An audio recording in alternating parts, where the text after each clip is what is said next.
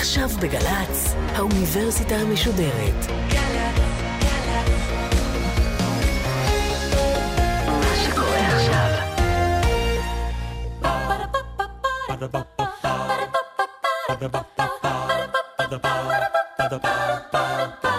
האוניברסיטה המשודרת מציגה מבוא ל עם קובי מידן. והסמסטר פמיניזם עכשיו.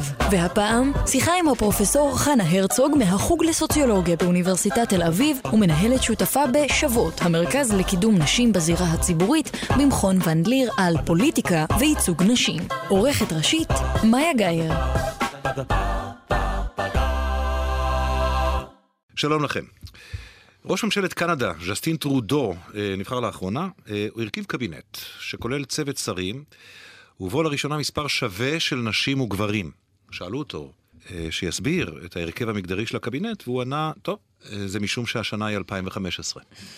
גם בישראל השנה היא 2015, אבל אצלנו שיעור הנשים בממשלה קצת פחות, 13 אחוז, לא 50, 13 אחוז, שלוש נשים מתוך 22 שרים. בכנסת, אם שאלתם, לכנסת התשע עשרה נבחרו 27 נשים בלבד, ומתוך 256 ראשי רשויות מקומיות ומועצות אזוריות בישראל, 256 מספר הנשים בין 4 ל-6. נשים מהוות רק כ-14% מכלל המנכ"לים, כשליש מן המנהלים הבכירים, מזכירי הרשויות המקומיות והמנהלים האחרים במשק. כיצד המספרים הללו, שמעידים על פער עצום בין החלק היחסי של נשים בחברה, 50%, לבין הייצוג שלהן, נדמים כפחות מפתיעים מהאפשרות שהציג טרודו, שאמורה להיות ברורה מאליה. לפיה לנשים יהיה הייצוג השווה לחלקן באוכלוסייה.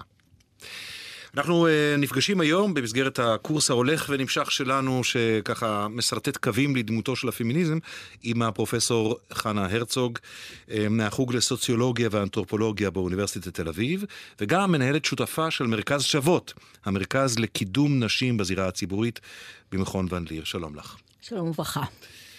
אז אני אפתח בשאלה הכי רחבה uh, והכי מובנת מאליה. דיברנו על הפער בין 50% באוכלוסייה לבין הייצוג הקטן כל כך ובהרבה. מה מוביל לפער הזה בעצם, בהסתכלות ככה נגיד היסטורית? תמונת המצב בפוליטיקה היא בעצם קצה קרחון של מבנה עומק של החברה אה, בכלל והחברה בישראל אה, אה, בפרט.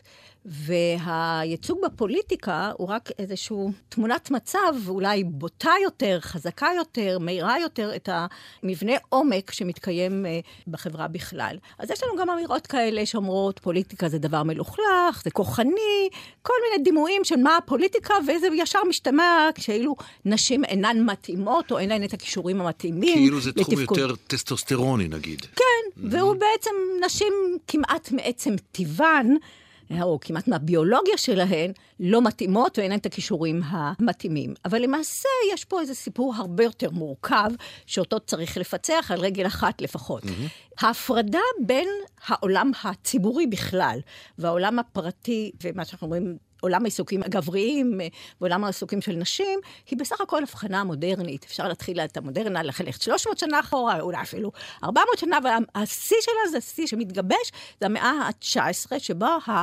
הזירה ה...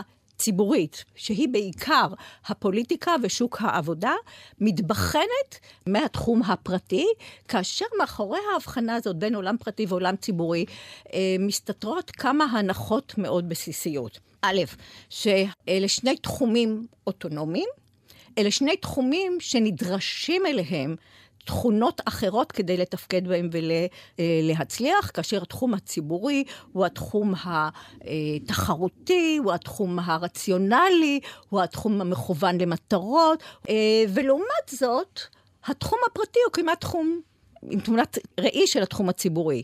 כלומר, הוא המקום של הנתינה והאהבה והפשרנות והוויתור והרגש, כל מה שאנחנו אינטואיטיבית יודעים בין מהו פרטי וציבורי. אז עשית את ההבחנה הבסיסית בין שני התחומים הללו. שתי הספרות האלה, הספירה הציבורית והספירה המשפחתית, הפרטית, האינטימית, עם התפיסה של מה שמאפיין כל אחת מהספירות האלה. אבל שאלת ביניים, לפני שנמשיך למקום שאליו הגעת.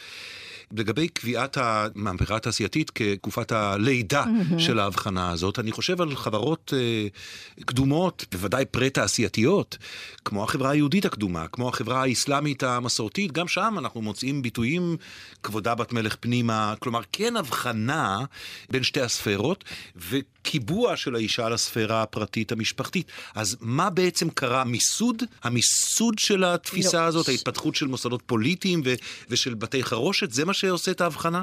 גם כמובן השינוי המבני הגדול, כשהעבודה יוצאת מהבית. אל הספירה הציבורית, ויש ניתוק. אבל מעבר לכך, צריך להגיד עוד כמה דברים.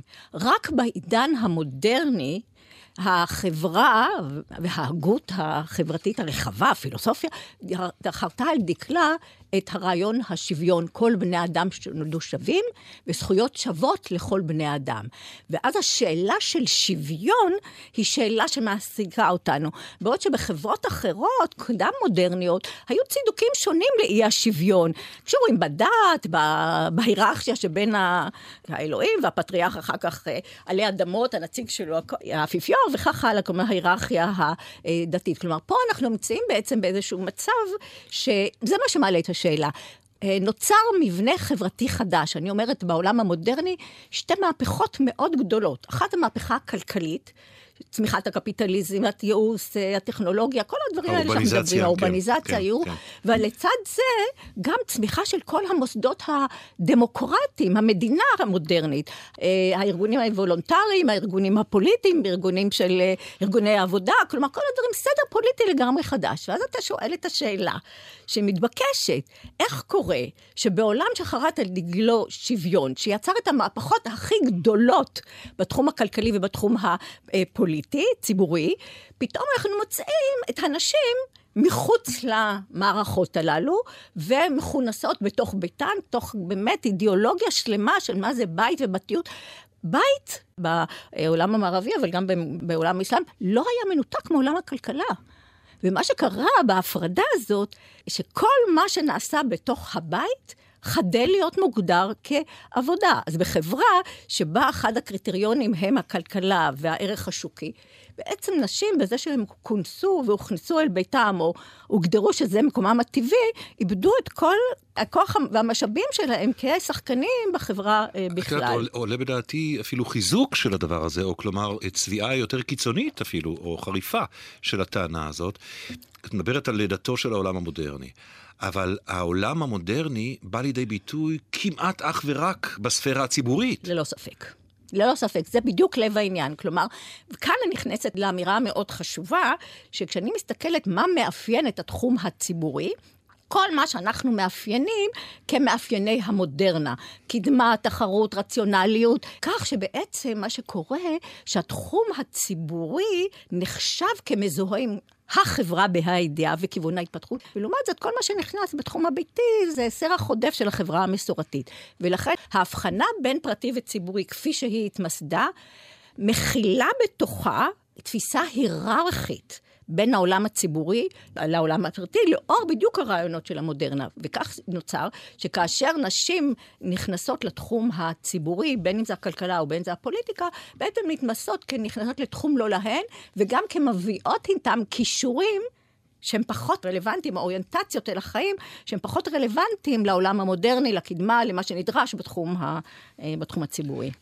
בהנחה שאנחנו מקבלים שיש סגנון שונה, או שבעקבות נסיבות תרבותיות ואחרות יש סגנון שונה של התנהלות וחשיבה.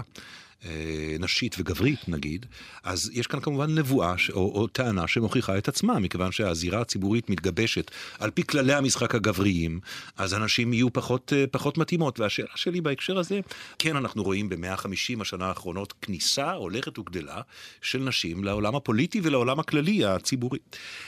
והשאלה שלי, האם משהו מההבחנה הזאת שבין הפרטי לציבורי, הנשים מביאות איתן כאשר נניח הן נכנסות לפוליטיקה? אני לא חושבת שהן מביאות איתן, mm-hmm. אבל אני מאמינה שיש מנגנונים חברתיים שמתרגמים את ההנחות האלה של ההפרדה הזאת כאשר הן באות. אתן לך כמה דוגמאות בבקשה. או כמה מהמנגנונים המרכזיים שעובדים.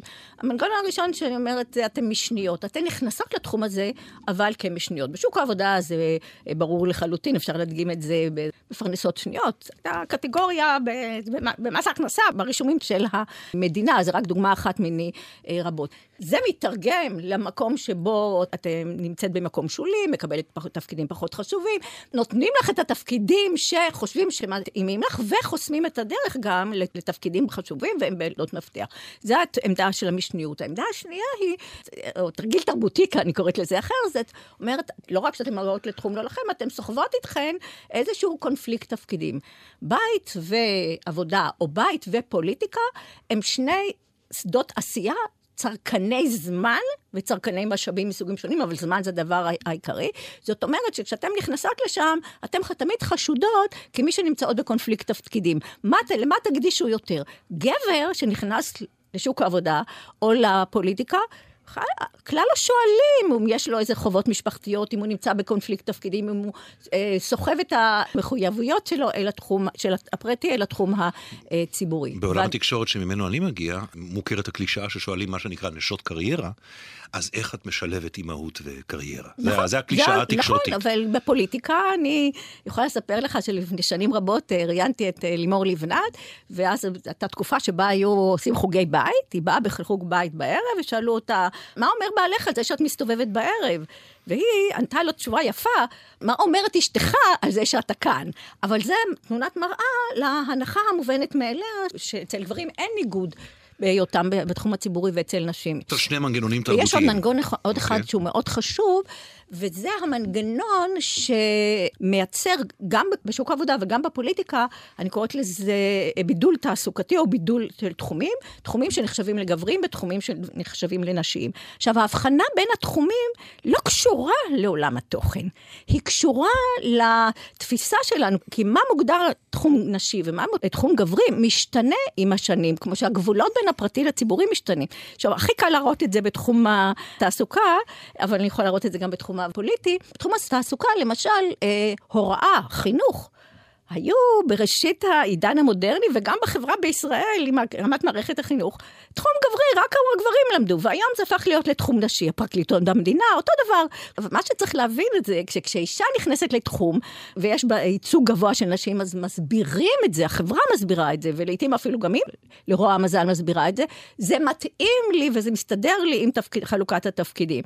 אבל גבר כשהוא היה בתפקיד הזה, כשפרקליטות המדינה הייתה רק גברית, אף גבר לא אמר, אה, זה טוב, אני יכול באמת ללכת ולטפל בילדים. כלומר, מה שקורה זה שהתבניות החשיבה העמוקות האלה ממשיכות להתקיים, אבל מתרגמות כל פעם אה, וגם מחדש. וגם נעזרות בתבניות מעולמות תוכן אחרים. למשל, אוקיי. התבנית הזאת שאת מדברת עליה, מסתייעת על ידי עולם שלם של כלכלה וחברה, כי אם אה, הולכים לתחום כמו פרקליטות, או כמו הוראה, או כמו חינוך, אז באמת התנאים...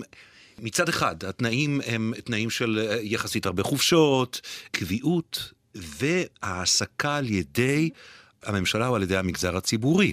ואז אנחנו גם מגיעים למשכורות נמוכות. אז הכל כאן נהיה מין חבילה נכון, אחת. זאת נקודה מרכזית, כי זה בדיוק לב התפיסה הפמיניסטית. הבחנה בין פרטי וציבורי, הבחנה תרבותית. ההפרדה בין כלכלה ומשפחה, או בין כלכלה ופוליטיקה, או בין פוליטיקה ו- ומשפחה, הן הבחנות תרבותיות, ויש להן כוח מעצב, ואנחנו בעצם באות ואומרות, המדעת המגדרי אומר, תראו כמה הדברים שלובים זה בזה וקשורים זה בזה, וכאשר אנחנו ממשיכים לאחוז בתבניות המפרידות הזה, אנחנו מסתירים בעצם את כוח המנגנונים שמייצרים את ההדרה של אנשים רצית, בתחומים uh, שונים. רצית לתת גם דוגמה מהתחום הפוליטי. כן. עכשיו, בתחום הפוליטי, ה, uh, כבר אמרתי משניות, הן נראות לא מתאימות לתפקיד, הן לא מספיק רציניות. הדוגמה הזאת שפוליטיקה היא דבר מלוכלך, אומרת איזה משהו תרבותי מאוד עמוק. אה, זה מלוכלך, ואני הג'נטלמן, מוכן ללכלך את הידיים בשבילך. כלומר, יש המון אה, מנגנונים תרבותיים כאלה, אבל בתחום הפוליטי זה אחד הדברים גם החזקים, זה שאני רואה שנשים נכנסות דרך מסלולים אחרים מאשר אה, גברים. אה, וכשהן נכנסות לפוליטיקה, הרבה פעמים שולחים אותם גם לתפקידים שנרדמה להם שהם אה, מתאימים לתחומים נשיים או אה, גבריים. אבל אני רוצה להגיד עוד משהו אחד, שמאוד חשוב לי אה, לגבי ההבחנה בין פרטי וציבורי. אני טענתי טענה מאוד גדולה וסוחפת, שהיא הטענה על, על התרבות המערבית וכולי, אבל אנחנו צריכים גם קצת להסתכל פנימה, אל תוך ישראל, ולבוא ולומר שגם יש בתוך התרבות שלנו כמה אה, אלמנטים ש... שמחזקים את ההבחנה הזאת בין פרטי לציבורי. הדבר הראשון זה המסורת היהודית, ואגב, גם המסורת ערבית, כי יש לנו אזרחים גם ערבים. הדבר הנוסף הוא היעדר הפרדה בין דת ומדינה בישראל, מצב שבו בעצם כמעט בהגדרה האישה כפופה אל הגבר. אז לא ניכנס עכשיו לכל, זו סוגיה פוליטית אדירה, אבל בגדול זה, ה, זה המצב המתאר את דעתה הנחותה או הכפופות של האישה לגבר. אני רוצה להגיד משהו, שאם אנחנו כבר נוגעים בנושא הזה של מעמד האישה והיעדר הפרדה אה, בין דת ומדינה והעברת הסמכויות של המעמד האישי לידי הרבנות, זה ממש פרדוקסלי. אה, כי מה שקרה זה ב-1920, כשהיה המאבק לזכות בחירה, קח בחשבון, יכלו לדמיין שיקימו את הדמוקרטיה הישראלית, אה, מדינה שבדרך, בלי זכות בחירה לנשים, זה נבע מכך שהייתה התנגדות של החרדים וגם התנגדות של אה, המזרחי שבאותה תקופה, ועוד העיקרים, קבוצות מסוימות יותר מסורתיות. נשים, אגב, התארגנו ויעשו את המהפך אה, ונאבקו על זכות הבחירה. במה? אבל באותה שנים, ממש באותם שנים של 1920, שנשים קיבלו את זכות הבחירה, זו אותה שנה שהם גם איבדו את המעמד האישי, כי זה השנים שהוקמה הרבנות הראשית בישראל, וניתנו להם כל הזכויות בנושא של מעמד, לקביעת המעמד האישי של אה, אה, נשים. למדנו מזה שני דברים. ראשית, שגם עצם ההצבעה הייתה מאבק. כאן בארץ, אז חלק מהטיעון הדתי-חרדי היה שאי אפשר ללכת להצביע יחד במקומות של נשים מצביעות בהן, נכון? נכון. ואז עשו קלפיות עשו, נפרדות. פעם אחת, בבחירות הראשונות ב-1920, עשו קלפיות נפרדות לחרדים, והכל של מספר פעמיים, כי הם לא נתנו לנשים, זו הייתה חריגה כבר מהעיקרון הדמוקרטי, לכל אדם יש קול אחד, אבל לא חזרו על כך, כי התברר שקולם הרבה פחות חזק, ומבחינת שיעור ההצבעה שהם קיבלו שם, ולכן אפשר היה... קצת להחליף מכוחם. אז במובן הזה, אני רוצה לבוא ולומר, הזכרתי את העניין של המסורת היהודית והערבית, הזכרתי את ההיעדר הפרדה בין דת ומדינה שהולכת נכונה לכל, לגבי כל אזרחי המדינה. הדבר הנוסף שהוא, שאי אפשר להתעלם זה ה... זאת חברה שחיה תחת אה, קונפליקט ערבי-ישראלי או פלסטיני-ישראלי מתמשך, והבעיות הביטחוניות הופכות להיות אחת הסוגיות המרכזיות שעומדות בסדר היום הפוליטי והחברתי, וזה הופך את הגברים להיות למועדפים. אה, בעלי מומחיות. כל גבר שיש לו, שהיה בצבא יכול להיכנס לפוליטיקה. אפילו נשים שהיו בתפקידי בכירים, שהגיעו לתפקידים הכי בכירים שאפשרו להם בצבא, לא תפסו את מקומם כמו פורשי צבא אה, אחרים. כלומר, הקול של הגבר נחשב לבעל סמכות. שנובע מהפרדה בין פרטי לציבורי ובין הדברים המייחדים את החברה בישראל. אז אלה שלושת המרכיבים שאת מדברת שתורמים לכך שהמספרים אצלנו גרועים ובהרבה, מפגרים ובהרבה, אחרי מה שלמשל מקובל במה שהיום הפך להיות המולך שלנו, ה-OECD, אה, המדינות המפותחות נכון. במערב וכולי, הנתונים של, ה, של השילוב או של החלק היחסי של נשים בפוליטיקה ובתחומים אחרים, הרבה יותר גרועים אצלנו. למי שמצטרף אלינו עכשיו, אנחנו עם הפרופסור חנה הרצוג. נדמה לי שמתוך שלושת המנגנונים אה, שהזכרת, העובדה של מרכזיות המשפחה בחברה המסורתית, היהודית והערבית. כן. העובדה של הכפיפות, של אי הפרדה בין דת למדינה, שהופכת בעצם את ההחלטה, נניח, בכל הנושא של אישות ומשפחה, לפי הדין העתיק הדתי, בשני המגזרים, גם נכון. היהודי וגם הערבי. והנקודה השלישית, לגבי מרכזיותו של העיסוק הביטחוני בהוויה הישראלית, נדמה לי שזו הנקודה שהכי משפיעה ספציפית על הייצוג הפוליטי, מתוך שלושת המנגנונים שדיברת עליהם. נכון, אם כי היא תומכת, כמו שאני אומרת, במבנה עומק כל כך רחב, שההפרדה היא קשה, כן. אז אנחנו אה, דיברנו על המצב העקרוני בעולם, על מנגנונים שמאפיינים את המצב בישראל, ועכשיו באופן טבעי אני רוצה להגיע איתך לדרכי ההתמודדות עם המצב הזה. בבקשה. אז אני חושבת שצריך להסתכל על דרכי ההתמודדות אה, בצורה כמעט כרונולוגית, או התפתחות של הפמיניזם. בראשית הדרך האמונה הייתה רק ניכנס לפוליטיקה, ניבחר למוסדות הפוליטיים, ונזכה בזכות בחירה, ונהיה שם ונציג ויהיה בסדר. כן. אז גם גילו שצריך להיאבק על עצם הייצוג, אבל גם גילו דבר נוסף, והוא שזה לא מספיק להיות אישה בפוליטיקה.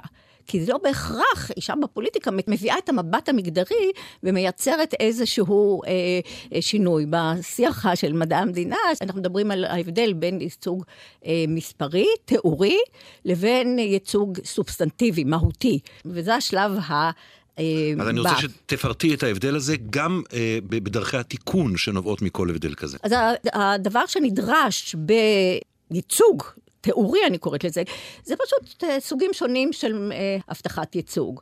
אה, זה יכול להיות, אה, כמו שבמרץ, חייב להיות אישה גבר, אישה גבר, או כל החלטות של מפלגות אחרות, 30 אה, אחוז, ובליכוד, הקפצה של אישה למקום ריאלי, זה סוגים של, של הבטחת ייצוג. אגב, הבטחת ייצוג כזאת, אם היא לא 50 אחוז לכל אחד משני בני המינים, היא לא מספקת. אבל בעיקר, הבטחת הייצוג הזאת היא גם לא מבטיחה שיהיה מבט מגדרי. אני רוצה אבל להגיד עוד משהו אוקיי, מאוד חשוב, שנראה לי עם הנושא הזה של הבטחת הבטחת הייצוג, וזה להסתכל בכלל על כל סוגיית הבטחת הייצוג, שתמיד אומרים עליה שהיא לא הוגנת, שהיא לא בתחרות, שהיא לא... צריך להסתכל דבר, דבר המרכזי שקורה בפוליטיקה הישראלית. יש לנו חוק מימון מפלגות. חוק מימון מפלגות הוא חוק טוב. הוא חוק חברתי, כי אחרת, אם לא, המדינה לא הייתה מממנת אה, את המפלגות, רק בעלי העוצמה, העוצמה הכלכלית היו רצים לפוליטיקה. זה קורה גם עכשיו, אבל לא במדים כל כך אה, אה, חמורים. זה חוק חברתי mm-hmm. ממדרגה ראשונה. Mm-hmm. והמשמעות שלה בעצם, שאנחנו, משלמי המיסים, בכספנו אנו, מממנים את המערכת המפלגתית, וגם זה טוב ונכון וצודק. אלא מה? שאם יש מפלגות שבהגדרתן מסרבות לכליל אה, נשים, או אם יש מפלגות שנותנות להן רק ייצוג סימבולי ולא 50 אחוז, המשמעות של זה שאנחנו האזרחים, בכספי המיסים שלנו מכוננים את אי אה, השוויון, תומכים באי השוויון. וכשאנחנו מסתכלים על זה בצורה אה, כזאת, אנחנו כמובן צריכים, יכולים להסתכל גם לתחומים אחרים, שבהם ניתן כוח לגברים ולא לנשים, ולא לא ניתן ייצוג וכוח לנשים. לא היינו עכשיו בפאנל של ויכוח, אז בוודאי היה ניתן להעלות מול הטענה החזקה הזאת את השאלה של איפה זה נגמר. זאת אומרת, ייצוג נשים 50 אחוז, אה, ייצוג, ייצוג מזרחיים לעומת אשכנזים, ייצוג... אז זאת אומרת, אתה מגיע לפאזל כמעט בלתי אפשרי. אפשרי שצריך למלא כל משבצת, אז אישה אתיופית וגבר, את יודעת, אין, אין, אין לדברים סוף. Uh, בוודאי שאין לסוף, זה, כוחה, זה, זה כוח חיותו של הפמיניזם, שה, שהשאלת המפתח שלו היא לאורך כל הדרך היא uh, מהם המנגנונים שמייצרים את אי השוויון, ועל, ועל איזה שוויון, אי שוויון עוד לא הסתכלתי, על מי עוד לא חשבתי, את מי עוד לא ספרתי, ובמובן הזה זה מה שמאפיין מאוד את הפמיניזם, שהוא אה, לא הופך להיות אה, רק עוסק בנשים, אלא ברגע שהוא עוסק, שולח מבט לכיוונים אחרים, הוא הופך להיות תיאוריה של חברה ועל חברה, וחברה יותר צודקת ושוויונית. כן, אז, אז אה, המנגנון הזה של ייצוג 50 אחוז. של, של קביעת, של הבטחת ייצוג של 50% לנשים, לתפיסתך, אם אני מבין נכון, הוא מנגנון זמני. אמור להיות. בוודאי, הוא מנגנון זמני והוא גם הוכיח את עצמו מנגנון זמני. איפה? למשל במדינות הסקנדינביות היו סוגים שונים של הבטחות אה, אה, ייצוג. אגב, לא תמיד אומרים 50 אחוז, אומרים 40 אחוז לכל אחד משני בני המינים. כלומר, דואגים גם לגברים, שלא יהיה מצב שנשים תהיינה בשלטון יותר מהגברים, אבל בעיקרון, כן, זה, זה הוכיח את עצמו, כי עכשיו לא צריך לדאוג לזה, זה ברור לך לחלוטין שכאשר נשים מוכיח, נותנים להן את ההזדמנות, הן מוכיחות את עצמן, הן לא פחות טובות מה... אה, להגיד ככה בהערת אגב, שאפרופו המשברים האחרונים, ראיתי, נדמה לי, שרת ההגנה הגרמנית. יש בגרמניה שרת הגנה, וזה פתאום היה כל כך מרענן נכון. לראות, זה היה ממש מרענן. אבל בקבינט הביטחוני שלנו אין נשים. בעבר נאבקו, גם לא היו נשים בוועדת חוץ וביטחון ובוועדת כלכלה, זה כבר כתוצאה ממאבק הנשים אה, אז אה, נחלש. אם לחזור למנגנוני התיקון, או כן. המאבק, את מדברת על 50 אה, אחוז הבטחת ייצוג כייצוג תיאורי. מהו הייצוג המהותי? יש לו שני, שני שלבים בהתפתחות, כולם מתקדמים, מתקיימים בו בזמן, אבל מבחינת התפתחות, אחרי שראו שנשים נמצאות, אבל לא, לא עושות את ה... השינוי הנדרש, או את הציפיות לפחות של התנועה הפמיניסטית, אז עבר על בעצם... השמעת קול, השמעת הצרכים המיוחדים של נשים, הקשיים שעומדים אה, בפני ה, אה, הנשים, הבאת לסדר היום סוגיות שלא נחשבו קודם לכן כסוגיות שהן בעניינם הם, במקורם הם פוליטיים. למשל, הכאת נשים, אלימות במשפחה, אלה דברים שתמיד היו אומרים, זה לא, אין לזה עניין ציבורי, זה שייך לספירה הפרטית. לספירה הפרטית. כן. אז בעצם מה ש... השלב, השלב הזה, אנחנו קוראות אותו הרבה פעמים, האישי הוא פוליטי והציבורי הוא איך אפשר אישי. איך אפשר להבטיח את הייצוג המהותי? אז השלב הזה הוא באמת שלב שבו יש כאן ציפייה ש... שהנשים שבאות לפוליטיקה תהיינה נשים אה, מודעות, והן תעבונה איתן את, ה, אה, את, ה, את המסר. אבל זאת חרב פיפיות, כי אז את אה, מקבעת את העיסוק הנשי לעיסוק מגדרי, ולא למשל ביטחוני. לא, כלכלי. אבל, אבל לא, אני דווקא, אני מכירה את הטיעון הזה, ואני אענה לך אליו גם. חלק גדול מהדברים שלהם, שבאים מהתנסויות של נשים, הם גם התנסויות של גברים. מה שהגברים לא רואים זה את המקום שבו יש פיקוח עליהם והשתקה וכולי. והדוגמה, אחת הדוגמאות, שוב, אני אקח, העובדה שהעלו לסדר היום את הסוגיה של אלימות כלפי נשים והטרדה מינית, שברה קשר שתיקה לא רק לגבי נשים. נכון. קשר שתיקה לגבי גברים. זאת אומרת שבעצם המבט הנשי, המבט של חוויית, לא נשי, זה המבט של חוויית הנשים, בעצם אפשרה להרחיב את השיח, וזה ההיגיון של, אתה מביא את הצרכים של בני אדם. עוני הוא לא רק של נשים. נכון, יש עוני, כשקשור מגדר, כן. יש יותר נשים עניות מאשר גברים. עובדי קבלן. אתה יודע, נשים בתוך המשק יותר אה, מועסקות דרך העסקה פוגענית כזאת, אבל ברגע שמדברים על כך, פתאום מגלים שגם יש גברים כאלה. כלומר, במובן הזה, זה הרחבה של סדר היום. אנחנו יכולים לסיים ממש עוד, עוד אה, דקה או שתיים, לצערי, אבל אני רוצה לשאול אותך... אז אני אה, מוכרחה להגיד על זה. בבקשה. אז המנגנון השלישי. אוקיי. התפיסה השלישית היא, אנחנו בעצם אומרות היום, הבנו שזה מבט מגדרי, הוא לטובת נשים, אז אנחנו צריכים שהיום להעביר את האחריות, מהאחריות של נשים להתקדם ולעשות ולשנות ולהביא את הכל, אל החברה בכללה. ולזה אנחנו קוראים הטמעת חשיבה מגדרית, או gender mainstreaming, שהעיקרון הוא של להביא את הקול והצרכים של בני אדם, גברים כנשים, אל מקבלי ההחלטות, אל מתכנני המדיניות, והמשמעות שלה היא פשוטה, היא כל כך פשוטה, עד mm-hmm. כדי כך לבוא ולשאול כיצד החלטה משפיעה על גברים ונשים, ושני הישגים אדירים שיש לתפיסה הזאת של הטמעת חשיבה מגדרית, אה, שממש הושגו ב... הממשלה הקודמת, אבל אומצו גם על ידי הממשלה הזאת. אחד זה אה, החלטת הממשלה אה, בעקבות אה, מה שנקראת החלטה 1325, החלטה שבאה בעקבות החלטה, אה, מועצת הביטחון של האו"ם, שקראה לשילוב נשים בתהליכי קבלת החלטות, במיוחד באזורי אה, קונפליקט מתמשכים, כי יש לנו את הבעיות המיוחדות שדיברנו על, אה, עליהן. נכתבה תוכנית פעולה כוללת שהייתה פעילות של הרבה ארגוני נשים, הוגשה לממשלה והתקבלה, אני גם מקווה שזה ייושם. והדבר השני, שהוא לא פחות חשוב, וזה שישבה ועדה של שנה שלמה על, אה, עם נציגים של משרדי ממשלה, ועדה שהוקמה על ידי לפיד, אה, בהיותו שר אוצר, ונוהלה על ידי משרד האוצר. אה, צריך להגיד שהיזמת של זה הייתה אה, חברת הכנסת עליזה לביא, ובאו עם המלצה למה שאנחנו קוראים הערכה מגדרית של תקציב המדינה. והיום כל משרדי הממשלה חייבים לעשות הערכה מגדרית של התקציב שלהם, כלומר לראות כיצד מוקצב למה ומה השיקולים, והרבה פעמים מה שצריך לעשות זה לחשוב על הדברים, הרבה פעמים אנחנו מתקצבים בלי לחשוב מי הקהל הצרכני. וזה תהליך מהפכני ממדרגה ראשונה, גם מכיוון שהוא ישנה את תפיסתנו ביחס ליחסי מגדר, וגם מכיוון שהוא אמירה מאוד חשובה, ש... אי שוויון מגדרי הוא באחריות החברה, ולכן גם באחריותה אה, לפתור אותה. ואם נצליח לממש את התפיסה הזאת, אה, זאת אה, מהפכה אה, בדרך לשוויון, קצת אופטימי, אבל... זהו, אני מאוד שמח לסיים את השיחה הזאת בנקודה האופטימית הזאת. פרופסור חנה הרצוג, תודה רבה לך. תודה רבה לך. Ba-da-ba-ba-ba האוניברסיטה המשודרת, מבוא ל...